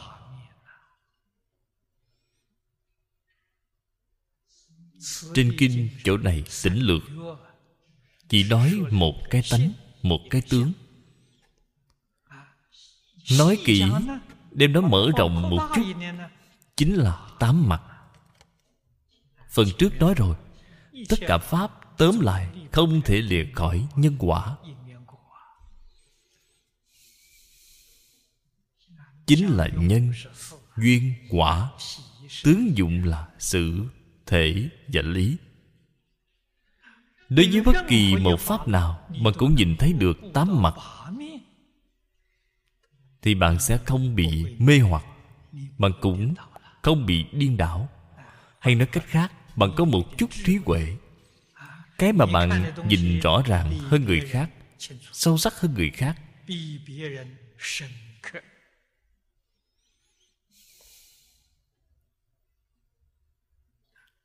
Đây là tại vì sao trong kinh kim cang lại có? Tước phi thì danh tình thuyết. Đều là dạy chúng ta những thứ này. Là cái bản này. Ước tánh tắc phi. Nói tắc phi đều là nói từ trên tánh. Nói thị danh đều là nói từ trên tướng. Mục đích chân thật là khiến chúng ta hiểu rõ chân tướng sự thật và có thể đạt đến không trụ hai bên. Thử tiết chính là đoạn kinh văn này. Hữu tức phi thị danh, song cử. Chúng ta lại nhìn thấy cái câu này. Dĩ hiển duyên sanh chi pháp, không hữu đồng thời chi nghĩa. Vẫn là cái ý nghĩa này. Khiến chúng ta hiểu rõ có không đồng thời. Tánh tướng đồng thời. Lý sự đồng thời. Nhân quả đồng thời. Sở dĩ thuyết nhân thiết giai thị. Bất trụ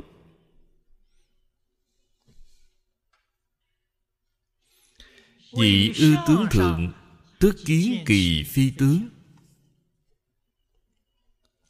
Tiện thị bất trụ Tiện năng kiến tánh. Phi vị hoại tướng Nhi hậu kiến giả. Thân tướng như thử Chư tướng giai nhiên. Phật nêu Báo thân của Ngài Làm thí dụ cái ý nghĩa này sâu vô cùng. Báo thân của phật còn như vậy huống hồ các tướng khác. Đây là tại vì sao phật không nêu giống như phần trước không nêu sắc thân không nêu ứng thân mà nêu báo thân là có đạo lý ở trong đây. Phật ở chỗ này dạy chúng ta là ở trên tướng. Phải thấy, chẳng phải tướng.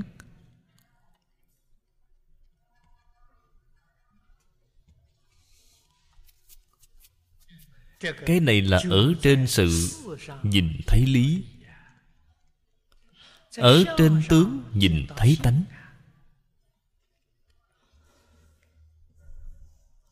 Tại vì sao chúng ta không nhìn thấy gì chúng ta là chấp tướng chấp trước tướng, thì không thể nhìn thấy tánh.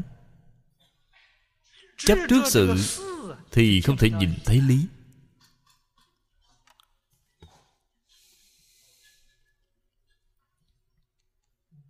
Thế tục có cái gọi là, người trong cuộc thì tối, người ngoài cuộc thì sáng.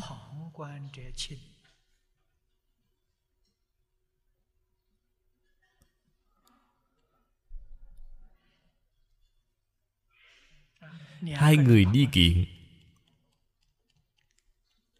tại vì sao phải đi kiện vậy? Mê. Hai người đều mê. Mời quan tòa nhờ phán xét. quan tòa là gì? quan tòa là người ngoài cuộc. người ngoài cuộc thì sáng. Họ không mê. là cái đạo lý này. Người trong cuộc chấp trước cái sự tướng này không nhìn thấy lý. Người ngoài cuộc cái sự việc này không liên quan gì đến ta, không có quan hệ lợi hại với ta. Họ sẽ thấy được tương đối rõ ràng. Tại vì sao bạn có lợi hại gì chấp trước liền có lợi hại. Người không chấp trước thì có trí huệ, người chấp trước không có trí huệ.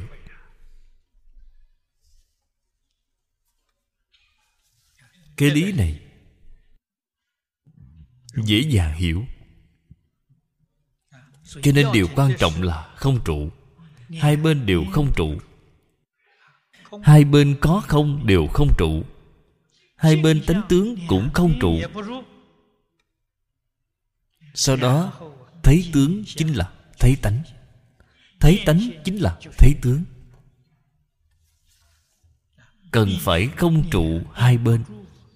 Cái cảnh giới này mới có thể hiện tiền. Vì thế không cần phải hỏi tướng. Sau khi đem tướng phá sạch rồi mới thấy tánh. Không phải cái đạo lý này. Các vị nhất định phải biết. Tướng là không thể phá hoại. Hay nói cách khác, tướng là vĩnh viễn không bị tiêu diệt. Tại vì sao không bị tiêu diệt vậy? Bởi vì tướng chính là tánh tướng nếu như diệt hết rồi thì tánh sẽ không còn nữa. Đâu có đạo lý này. Cái ý nghĩa này các vị tức thời không thể thể hội được. Chúng tôi lại nêu một thí dụ. Cổ nhân có nói, dùng vàng làm đồ trang sức. Mọi đồ trang sức đều bằng vàng. Chúng ta đem vàng tạo một pho tượng phật cái này mọi người dễ hiểu.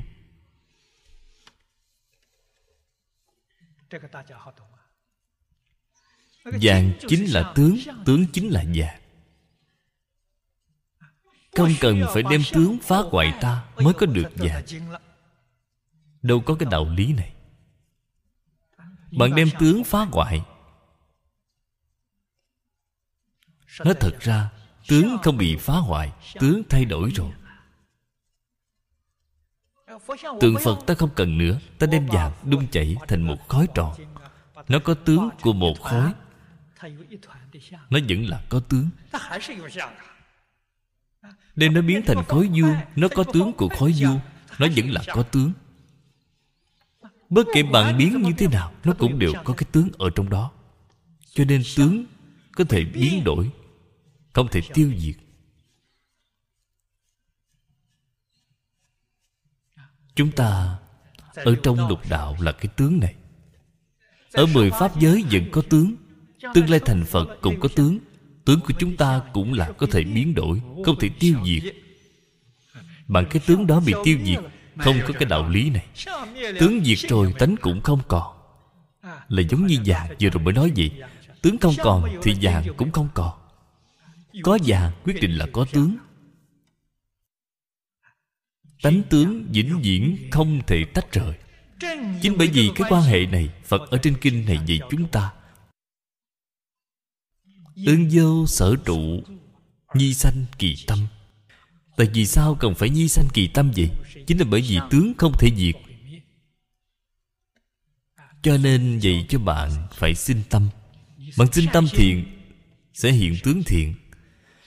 Bạn sinh tâm phật sẽ hiện tướng phật. Các vị thật sự đem cái đạo lý này tham cứu, thấu triệt, cũng chính là thật sự làm sáng tỏ rồi. Bằng đối với niệm phật, tuyệt đối không có hoài nghi. Vì sao vậy? Tướng là do tâm biến hiện ra. Người thế gian chúng ta người xem tướng đó mệnh thường nói, tướng tùy tâm chuyển bạn có tin hay không? Nếu bạn không tin, lập tức có thể thí nghiệm. Khi bạn vui vẻ, tướng đó rất dễ nhìn. Khi bạn không vui, cái tướng đó rất khó nhìn. Tướng không tùy tâm chuyển hay sao? Lập tức liền có thể thí nghiệm. Tướng quả thật là tùy tâm chuyển. Đã biết tướng là tùy tâm biến hiện ra, Thì tâm ta niệm Phật Đương nhiên biến thành tướng niệm Phật. Cái đạo lý này không khó hiểu. Niệm Phật thành Phật, Niệm Bồ Tát thành Bồ Tát. Niệm cái gì thì biến thành cái đó. Tất cả Pháp Từ tâm tưởng sanh. Đây là lời Phật nói ở trên kinh. Cho nên cái đạo lý này Làm rõ ràng Làm minh bạch rồi. Chúng ta đối với niệm Phật giảng sanh Bất thối thành Phật, Hoàn toàn khẳng định. Một bảy may hoài nghi Cũng không còn. Nếu ta muốn tướng của ta đẹp Tướng mạo của ta Mỗi ngày một đẹp hơn, Mỗi năm một đẹp hơn. Thì niệm Phật. Vì sao vậy? Tướng mạo của Phật là viên mãn nhất. Bồ Tát còn kém hơn một bậc so với Phật. Không bằng Phật, Tướng mạo của Phật đẹp nhất. Nếu bạn muốn tướng đẹp, Nếu muốn thân thể khỏe mạnh,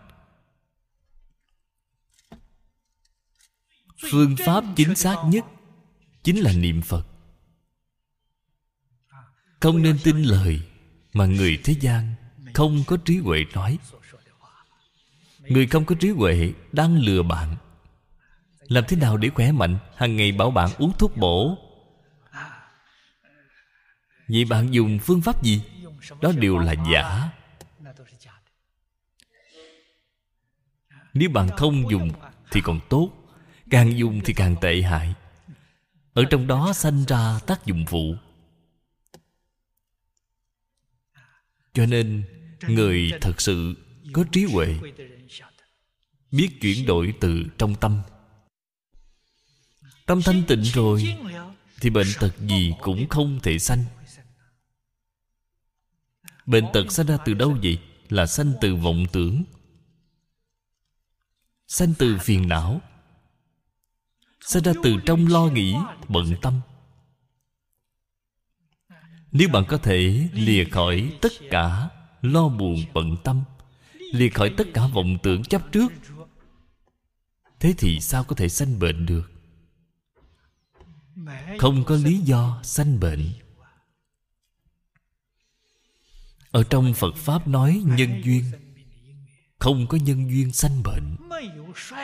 Không có nhân duyên già yếu không có cái nhân duyên này. Không có nhân duyên làm gì có quả báo. Pháp, thế xuất, thế gian đều không thể lìa khỏi nhân quả. Đây là trên kinh nói rõ ràng như vậy. Nhân thiện nhất định cảm quả thiện. Nhân thiện là gì? Thân tâm thanh tịnh là nhân thiện. Không có cái nào thiện hơn cái này tâm bạn không thanh tịnh, cho nên bạn mới có bệnh tật. Làm việc có không ít đồng tu, làm việc rất mệt nhọc. Thường hay đến nói với tôi, cái công việc này của con rất bận, rất mệt mỏi. Tôi cũng biết họ mệt. Bản thân họ không biết nguyên nhân gì họ bị mệt Cho là làm việc là mệt đây là quan niệm sai lầm. Cái gì làm họ mệt vậy? Vọng tưởng chấp trước Làm họ mệt. Nếu như họ vọng tưởng chấp trước không còn nữa, Lượng công việc nhiều đi nữa Cũng không mệt.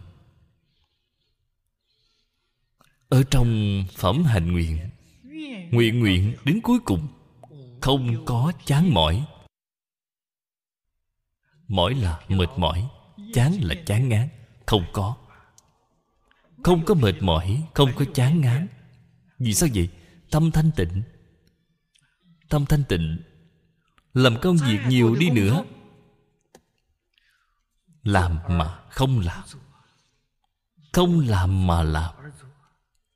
Họ làm với không làm là một, không phải hai. Phạm phu chúng ta, Tại vì sao làm có một chút xíu Thì liền mệt vậy? Họ làm, họ chấp trước làm. Họ làm, họ làm không phải không làm. Họ làm với không làm là hai sự việc. Cho nên họ mệt mỏi. Làm cũng mệt, không làm cũng mệt. Bạn nói không làm Tại sao không mệt được?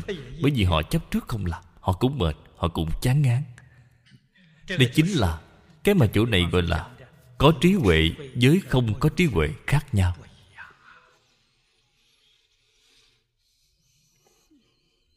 Nhưng mà đạo lý này rất sâu. Những đạo lý này, Người bình thường không dễ dàng tiếp nhận. Chúng ta nhìn thấy những người này. Cũng không thể không quan tâm. Không quan tâm vì là nói, Không trôi rồi. Trong Phật Pháp nói, Không có tâm từ bi. Nói với họ Họ không thể nghe vào được. Họ nghe, nghe cũng không hiểu. Cho nên chỉ có dùng một phương pháp phương tiện. Tôi dạy người trong khi bạn mệt rồi. Họ nói Tôi rất bận. Tôi bảo họ nghỉ ngơi. Rất bận, không có cách gì nghỉ ngơi được. Tôi làm thế nào vậy họ vậy? Nghỉ ngơi 5 phút. Thời gian 5 phút cũng không có Thì nghỉ ngơi 3 phút. Thời gian 3 phút cũng không có Thì nghỉ ngơi một phút. Được chứ? Một phút này cách nghỉ ngơi như thế nào vậy? Quả thật nó có hiệu quả. Ở trong một phút Bạn đem toàn bộ tất cả vọng niệm buông xuống. Chính là không suy nghĩ gì. Để cho tâm bạn Rỗng rang. Chúng ta ngày nay nói đều là rỗng rang, Không cần nghĩ ngợi gì. Toàn bộ thân thể, thư giãn. Bạn ngồi ở đó cũng tốt. Đứng cũng tốt, nằm cũng tốt. Một phút thì Tinh thần thể lực của bạn liền hồi phục ngay. Nếu như có thể có 3 phút Hoặc giả là 5 phút thì tốt nhất. Cái này đối với người làm việc bận Họ có thể nghỉ ngơi bất cứ lúc nào. Điều quan trọng nhất là Không có ý niệm. Phải đem toàn bộ tất cả ý niệm Thấy đều buông xuống Không nghĩ gì cả. Thân thể thả lỏng, thư giãn Thì rất dễ dàng hồi phục. Đặc biệt là Đối với người có lượng công việc nhiều Sáng tối rất quan trọng. Buổi tối trước khi đi ngủ Thư giãn như vậy khoảng 5 phút. Sáng thức dậy Cũng thư giãn 5 phút. Có sự lợi ích rất lớn Đối với sức khỏe thân tâm. Đây là đối với người không hiểu bát nhã, đành phải dùng cái phương pháp này Để giúp đỡ họ. Nếu như thật sự thông đạt giáo lý, Thế thì khác nhau rồi. Lợi ích thuộc thắng Mà họ có được, Thật sự là bất khả tư nghị.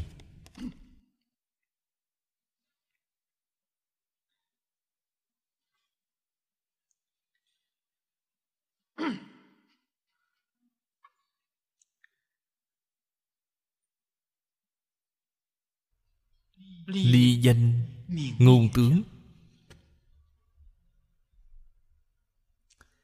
Vì ưng tri tánh phi danh ngôn chi sợ cập.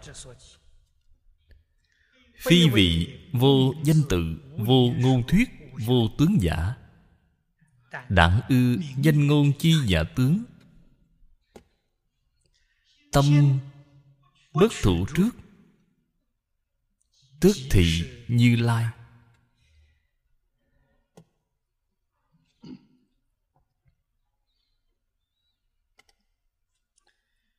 Bổn kinh và ở trong đại thừa khởi tín luận của bồ tát mã minh đều là chỉ dạy chúng ta nhập môn phật pháp phải lìa tướng danh tự lìa tướng ngôn thuyết, lìa tướng tâm duyên nói thật ra, lìa ba tướng này chính là kinh này gọi là lìa niệm.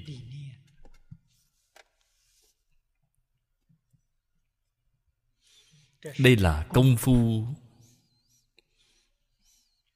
tinh thuần đến cực điểm. Giải thích của đoạn này. Ở chỗ này rất rõ ràng danh ngôn, danh là danh từ. Danh tự ngôn là ngôn thuyết.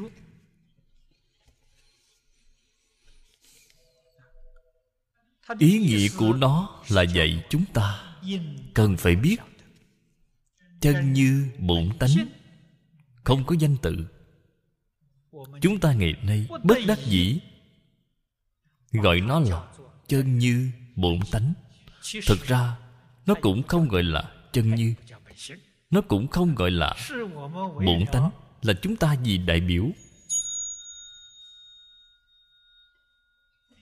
Biểu đạt cái ý nghĩa này mà phương tiện khởi kiến bất đắc dĩ giả thiết danh từ bạn không nên cho là thật. Nếu bạn cho là thật là bạn mê rồi, đây là bạn sai rồi.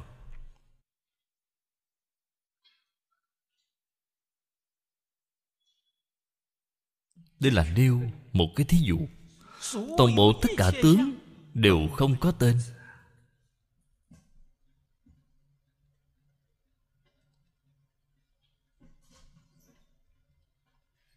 Tên chỉ chẳng qua là cái công cụ giao tiếp giữa đôi bên với nhau mà thôi. Dứt khoát không được chấp trước. Chấp trước là bạn sai rồi, thì bạn mê rồi, là không thể nhìn thấy chân tướng. Cho nên, tánh phi danh ngôn chi sở cập không những tánh danh ngôn không thể đạt đến, mà tướng danh ngôn cũng không thể đạt đến. Trung quốc chúng ta trước đây, lão tử lão tử quyển sách này, câu nói đầu tiên là danh khả danh, phi thường danh. Ngài hiểu được danh là giả danh. Thường danh là không có danh. Không có danh, đó gọi là thường danh ý nghĩa của thường là bất biến. Tên có thể thay đổi. Bạn thích đặt cho nó cái tên gì thì nó có thể gọi nó cái tên đó. Phi vị, vô danh tự, vô ngôn thuyết, vô tướng giả. Danh tự có thể có, là giả thiết. Ngôn thuyết cũng có thể có. Tướng trạng cũng có thể có danh từ, ngôn thuyết, sắc tướng, nó đều có thể thay đổi. Phật pháp chúng ta nói thật giả. Thật thì không biến đổi, giả thì có biến đổi. Thí dụ chúng ta vừa mới nêu thí dụ, chúng ta dùng vàng là một cái tướng. Bạn tử xem, tướng có thể biến đổi, nhưng mà vàng không thể biến đổi. Bạn dùng một cân vàng, bạn làm tượng phật nó vẫn nặng một cân. Nó vẫn là nặng một cân vàng. Bạn không cần tượng phật nữa, đem nó tạo thành một cái tượng bồ tát. Tướng biến đổi rồi, cái dạng đó không biến đổi, vẫn là nặng như vậy. Ta tướng gì cũng không cần. Ta đem vàng nén thành một viên tròn. Có tướng của viên tròn, làm thành khối vuông. Có tướng của khối vuông. Vàng không thay đổi tướng biến đổi. cái biến đổi là giả không biến đổi là thật. Cho nên bạn phải biết danh từ có thể thay đổi không phải thật. Ngôn thuyết có thể thay đổi không phải thật. Tướng có thể thay đổi không phải thật.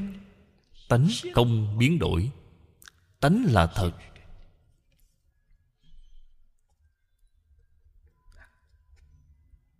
Lìa tướng không phải nói những tướng danh tự ngôn thuyết này đều không cần, Không phải vậy. Là lìa cái tướng chấp trước đó Ở trong tâm của chúng ta.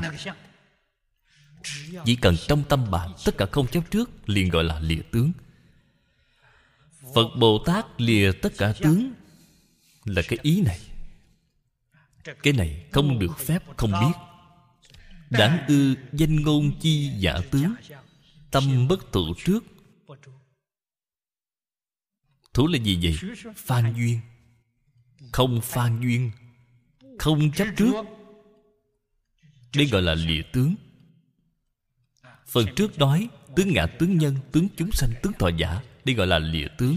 Lìa tướng chính là Như Lai. Lìa tướng liền kiến tánh. Lìa tướng liền thành Phật. Tốt rồi, Chúng ta hôm nay chỉ giảng đến đây thôi. A-di-đà Phật. A Ni 陀佛阿弥陀佛阿弥陀佛。